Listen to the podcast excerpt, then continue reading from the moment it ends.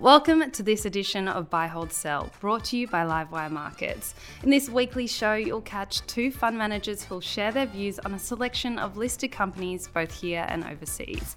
Hit the subscribe button on your podcast player to be notified of new episodes each week.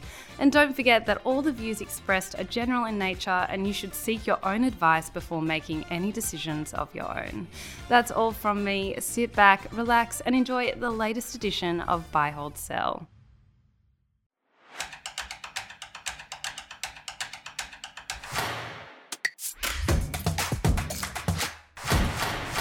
Welcome to Buy Hold Sell, brought to you by Livewire Markets. My name is Matthew Kidman, and today I'm joined by David Wilson from First Sentier and Michelle Lopez from Aberdeen. And reporting season's over, and we're going to have a look at what smashed, and we're going to have a look at a couple of stocks that crashed. So, FN Arena has given us three stocks that we're going to look at that did exceptionally well, and then the team beside me is going to have a look at those ones that, well, they disappointed. Start with you, David.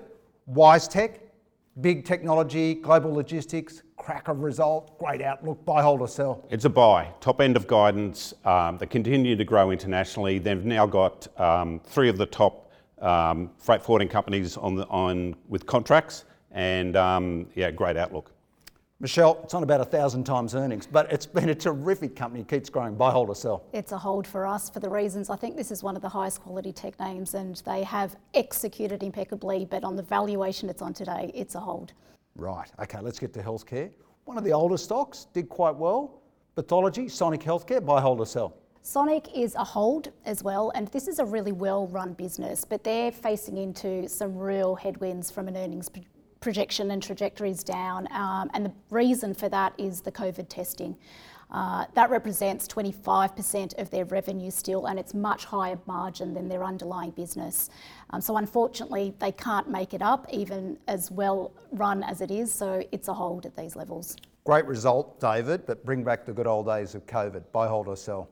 I agree with Michelle. It's a very well run company, but we have it as a sell. Um, we think that the earnings dip that they're going to take over the next year or two, because of the way the volumes were brought forward through COVID, means that the earnings will come under pressure. So for us, a sell.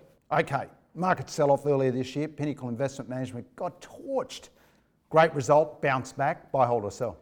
For us, it's a buy, actually. Um, one of the few fund managers that are actually getting inflows. They've got a well diversified um, group of uh, portfolio managers um, on their team, and um, so we, and they're continuing to getting inflows both internationally and from retail in Australia. So for us, it's a buy. Incredible job. They just seem to pour that money into their managers. Buy, hold, or sell, Michelle. Well, it's a buy for us too, and you know you're only as good as your last performance. But fortunately, it's a partial tourism in our industry. But for Pinnacle, uh, they've got their model uh, to that point that there's different styles, there's different managers, so that key risk around performance of markets can be mitigated. Uh, and the other thing I'd say is they've got a lot of capacity within their current affiliates that they can grow into. We're starting to see the flows come through, um, and that distribution platform. It's really unparalleled in our market, and they can export that offshore.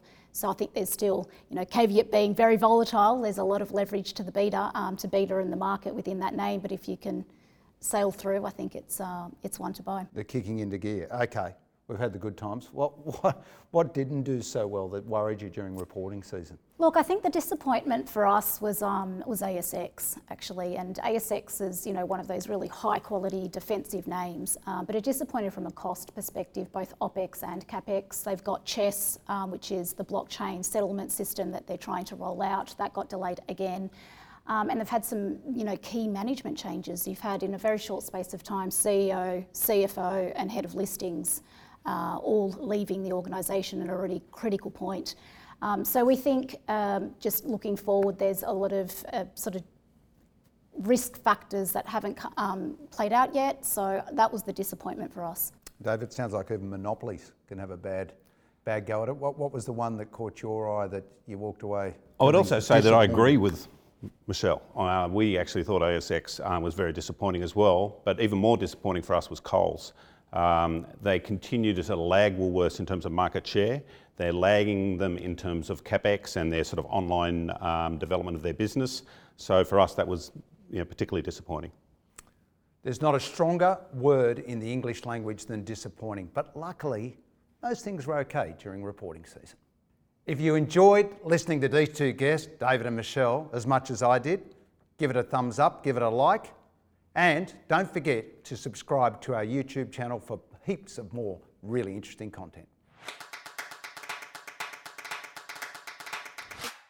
Thanks for listening to Buy, Hold, Sell, brought to you by Livewire Markets, Australia's number one source of expert investment analysis and insights. Register for free online at livewiremarkets.com and you'll discover more exclusive investing articles, videos, and podcasts.